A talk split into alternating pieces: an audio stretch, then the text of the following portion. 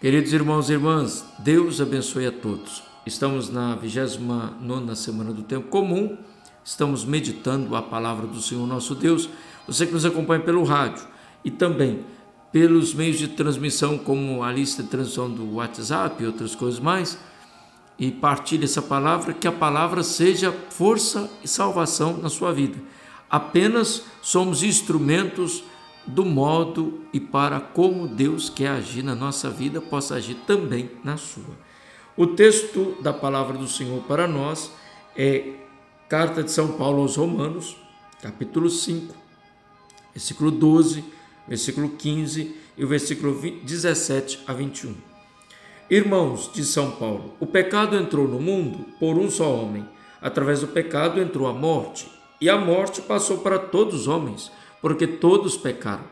A transgressão de um só levou a multidão humana à morte, mas foi de modo bem mais superior que a graça de Deus, ou seja, o dom gratuito concedido através de um só homem, Jesus Cristo, se derramou em abundância sobre todos.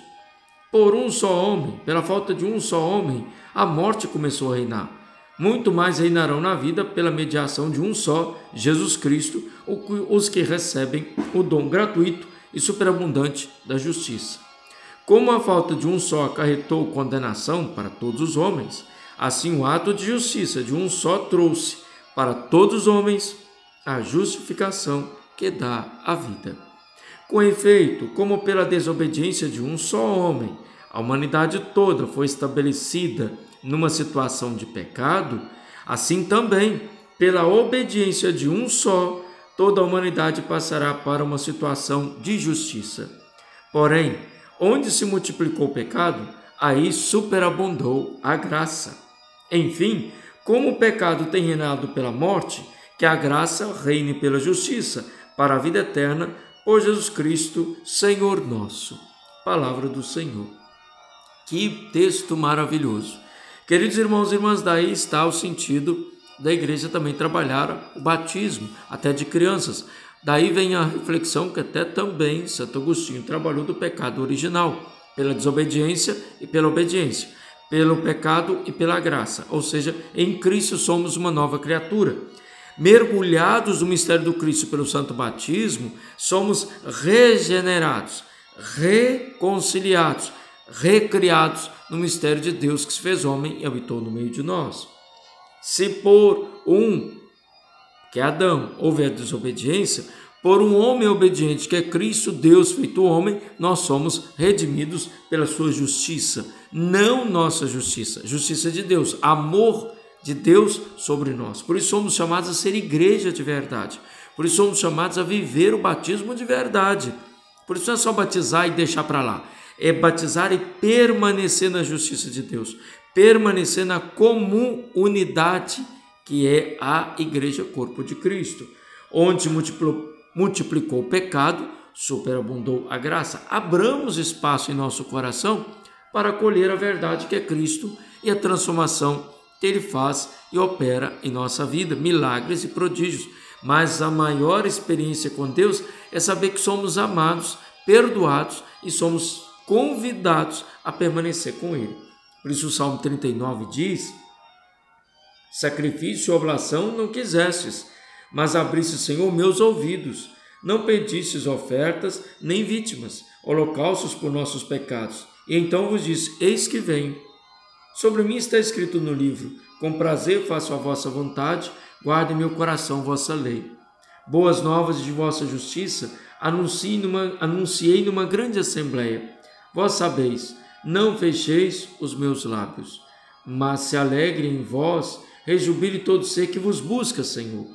Digam sempre: é grande o Senhor, os que buscam em vós seu auxílio.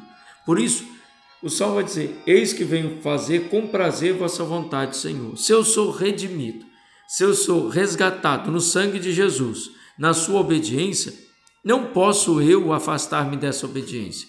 Não pode você, que é cristão, afastar dessa escuta da palavra e desse anúncio da palavra salvadora de Jesus, que é o Evangelho.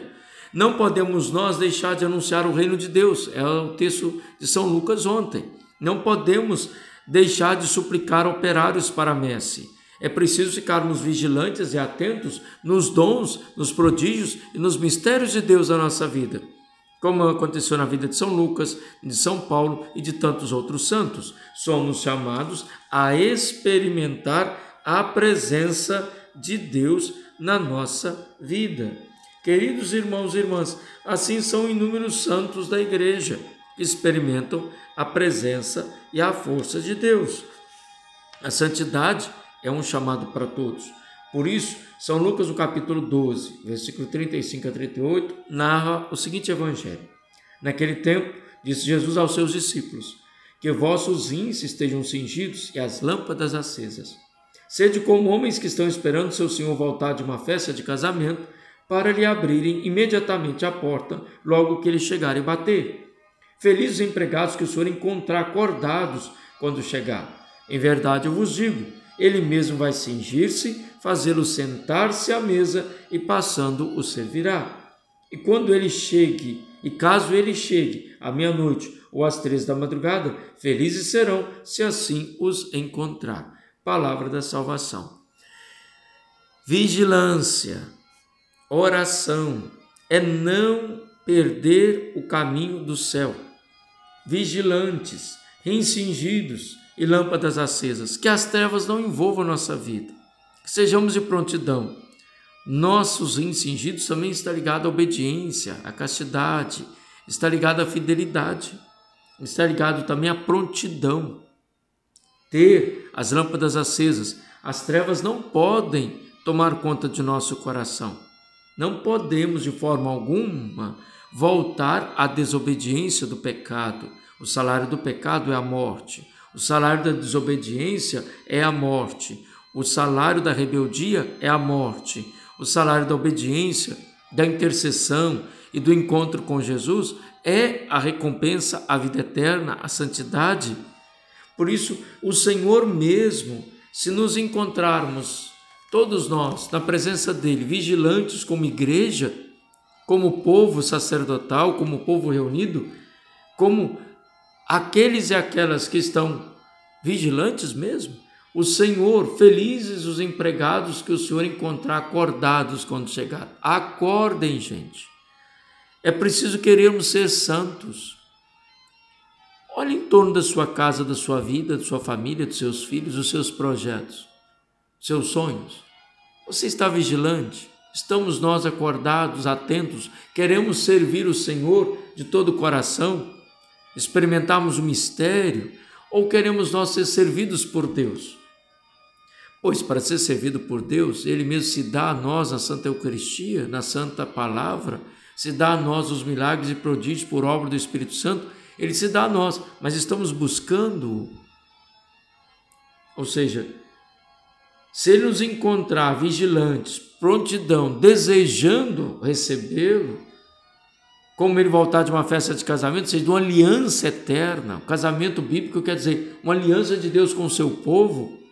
Se ele chegar, em verdade, ele mesmo vai cingir-se, fazê-lo sentar-se à mesa, passando servirá. O Senhor nos servirá o banquete da vida eterna, a glória do céu.